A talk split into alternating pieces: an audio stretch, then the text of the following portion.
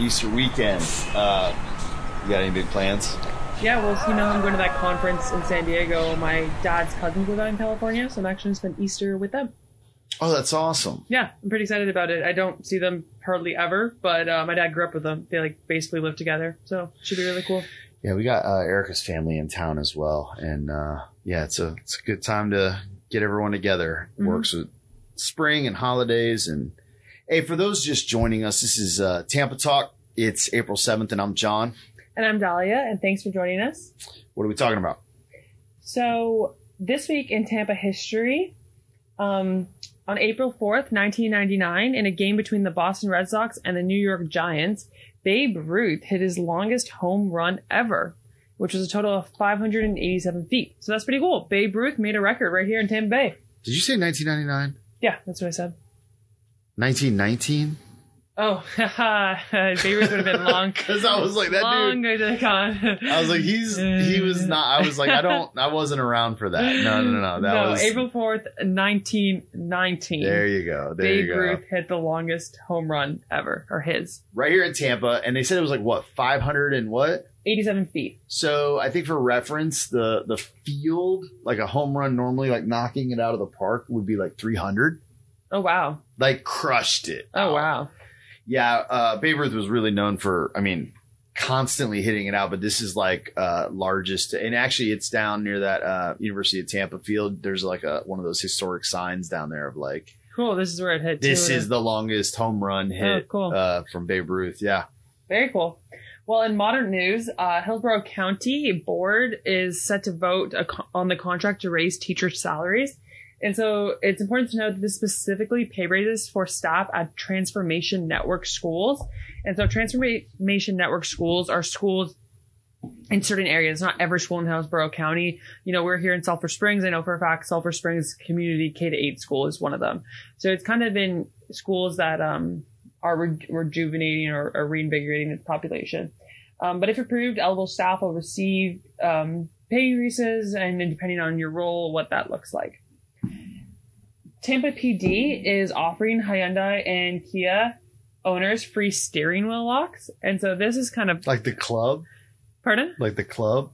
Yeah, that's what it's called. Like the Yeah, yeah, yeah. okay yeah, that goes across the steering wheel. Because basically, there was like a video on TikTok that came out that you can hijack a, a Hyundai or Kia with a USB or something like that. um, and so thefts have gone up. So last year, 46 Kias and 49 Hyundais. And then this year so far, 15 Kias and 14 Hyundais. So wow. Tampa PD is trying to like help respond or act preventatively versus uh, react. And they're giving out, yeah, the key, the steering wheel locks. I, I wonder if listeners are like me. I want to see the video and know how to. Not because I want to go steal someone's Kia. Yeah. Just like really, how Yeah. do you do that? Yeah. I mean, it, it's there. They put it in the Yeah, story. so you we, we will not out. be putting a link to that in our in our newsletter, but uh, Um, I'm still gonna look it up. Yeah. so, in other transportation, um, City of Tampa has opened applications for the e-bike voucher program. So applications are open. Vouchers provided through the program range from 500 to 2,000 based on type and applicant income qualifications. There's a whole list of qualifications that are required, and essentially at the very end, it will ultimately be a lottery system. So everybody's el- eligible will enter a lottery. Yeah. Which I think is a, a good way to do it. Uh, collaboration brings affordable housing to North Tampa, and so St. Pete-based developer Blue Sky Communities, working in partnership with the UACDC, is slated to open Uptown Sky in June. And so this 61 unit mixed income apartment is going to be on the corner of Fletcher and 12th, right over there by Harvest Hope Garden, which we're out there every Friday. And uh, yeah, it's a, it's, you know, um, they've actually put it up pretty fast. I was going to say it's a long time coming, but they've actually like thrown that thing up. So Yeah, it's happening fast. I mean, it has been a long time coming for, you know, a lot of us like that were, uh, let's say involved with UACDC, like knowing that this has been in the works and whatever, but it has gone up really quick. And, uh, shout out to Junior Polo and Mhm. the, uh, kind of uptown artist collective out there. They, they, uh, painted a really cool mural on the side of the building and it's all like looking like ready to go. I mean, I know they're still doing the finishing work on it, mhm. uh, but everybody is very eager to see that opening. And then I guess uh, kind of like little little inside scoop, um, we've got some plans of our own to start doing a uh, kinship distribution there as well. um, after they finally get that open. So, because we just need more work to do, right? Yeah. But yeah, we're excited to make that connection. Uh, yeah, it, it should be really cool to see. In other news, three trailblazing women have been inducted into the Hillsborough Wall Hillsborough Women's Hall of Fame. So these three women are Fran Davin, uh, good old Judy Genshaft, go Bulls, and Marguerite Gonzalez. And so they were all celebrated for their contributions to Hillsborough County. Uh, Davin is a pioneer in government and civic affairs and an environmental leader. She was an early champion of women's rights and advocate for people with disabilities. She served on the Hillsborough County Board of County Commissioners and the Tampa City Council. Um, Judy Genshaft was uh, the president of USF for 19 years. She is also a philanthropist and has dedicated or donated a whole bunch of money back to the university. And then Gonzalez is a um, community leader, serving as co-founder and chair of the Hispanic Professional Women's Association, which is promotes the value of higher education and um, provides scholarship opportunities for students. And so that those events kind of closed out the month of March, Women's History Month, and these three women were inducted. Some other Hillsborough County leaders are meeting to discuss a new water source for South for South Hillsborough County, and so uh, I guess South Hillsborough County didn't have good water supply, and it was Hmm. becoming a serious issue. And so they're voting on um, basically creating a well, and that well would hold 2.3 million gallons of water, or provide, sorry, 2.3 million gallons of water per day to South County residents. So that's like a really big well. It's a lot of water. You know, I did hear something about this. Weren't they doing some kind of a pipeline in the meantime or something? Like there's like areas that are desperately in need of water. Yeah, well, there's been a ton, a ton of development happening down in South County, and traditionally everyone gets their water from the Hillsborough River. Um, but the Hillsborough, they've had issues across that. That's why they're looking into like reclaimed water, and now they're Yeah. building this well. And so, with all the people coming to Hillsborough County, there is a need for more water, Yeah. and um, this is this vote will hopefully provide that to those residents. And then in other news of development, Hillsborough County is uh, looking to create their 20 year plan for development. And so they've put out a survey uh, to hear from residents to, to make these plans. I did the survey. It's really short. took me probably a total of five minutes. Um, obviously, I'm versed on the kind of the topics that they're talking about, so it might take you a little bit longer than that. But it's actually a, a very cool interactive tool as well. So it's pretty user friendly.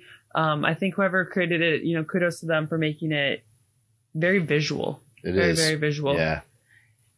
And that's what we got in terms of news for this week. Um, events going on. So the Tampa Bay Empanada Festival is on Saturday, April 8th over at Common Dialect. This is actually a new store that opened, a new brewery that opened up over on uh, Florida. Oh, that's that place that's right across from the Independent. Yeah, close by. Yeah, Yeah, yeah. yeah. So, um, it will have lots of food and non-food vendors, a DJ, and of course the empanada competition. Competition. Wow. So be sure to check fun. them out. Temple Terrace is going to be hosting their craft brew fest. That Um, is so fun, by the way. Yeah? Yeah, it is. it's next Saturday, April 15th over at Woodmont Park. It is a ticketed event, so Yeah. be sure to get your tickets in advance, but they'll have sampling up from over 100 plus beers and 35 different brewers. Um, this is held by Rotary Club of Temple Terrace, and it's their seventh year doing it. So go out and support and enjoy some craft beers. And then finally, this one a little bit farther down the pipeline, the Uptown Music Festival has begun um, promoting its Uptown Music Festival. And so on Saturday, May 6th from 4 to 10 p.m., the University Area CDC will host its third annual Uptown Music Festival. And tickets are going to be general admission $25 and reserved open seating $60. And then there's VIP table seats as well, which are $150. This is also like an incredible event. Uh, I had such a good time at this last year. Um, lot, you know, music festival. It is broad, but like it is a lot of jazz. Mhm. Um, it is kind of a jazz festival feel, um, blues, jazz. They've got such killer uh, talent musicians they get to come through. Um, it this does one of the best jobs at gathering folks from all over the community. Um, and yeah, it's just such a great way to connect with and support the university area um, and the UACDC in particular, and have a really good time doing it. They're uh, almost always, by the way, I'll have a little cigar uh, tent out there with a local cigar company, and that's uh, where Ross and I hung out a lot of the night. You got it. When you're talking jazz in Tampa, you gotta have a cigar. Yeah, tent. it was awesome. Um, and then John, you shared an article in the newsletter about um, justice and relational proximity. I thought this was really interesting. I think it's a topic that I've explored myself. Do you want to give us a little um, synopsis? Yeah, I mean, it was really, and it's not a, much of an article. It's really a bit of a question, and I really do hope people will engage and and kind of we have that ability on here. But like the the so in Aristotle's Ethics, um, he talked a little bit about like the the amplification of injustice based on relationships. So I can illustrate this pretty easily. Like it's worse to slap your dad than to slap a stranger. Mhm. Um, or it's, you know, worse to steal from your brother uh, than to steal from the supermarket or something like that. And so the close proximity of the relationship amplifies the harm of the offense or the injustice. And so the question I'm asking is, because I think that's right. That sounds right. And I go, well, is the opposite true? So this isn't something in there, but it makes me wonder like about the, the role of love and like overcoming distance. So, you know, is it better to open your door to a stranger than to a friend? Is it a greater act of justice or love? Is it a greater act to um, share your food or clothes or whatever with the hungry or someone you haven't encountered or you don't know as well than it is like your mother or your brother or your or your direct neighbor? And then is it amplified by the distance? And that's just a question. I'd love to hear what you guys think. It's something I've been pondering um, in kind of the just going, is the opposite true of this thing that Aristotle's saying in his ethics? So you can respond to that question by joining us on wordonthestreets.xyz. So you can respond right there on that article. You can also join our Discord, which you can find at wellbuilt.city and engage in conversation about it there. You can also join us at the Harvest Hope Garden um, from 10 to 30 to 12 or the Eber Garden from 10 to 12 this morning um, and every week. And you can subscribe, like this, share the story, and so that more people can join in on this conversation as well, in all of our conversations. Please do. And we appreciate all of you. All right, that's what we're talking about. And thank you for joining us. Until next time. Y'all be good.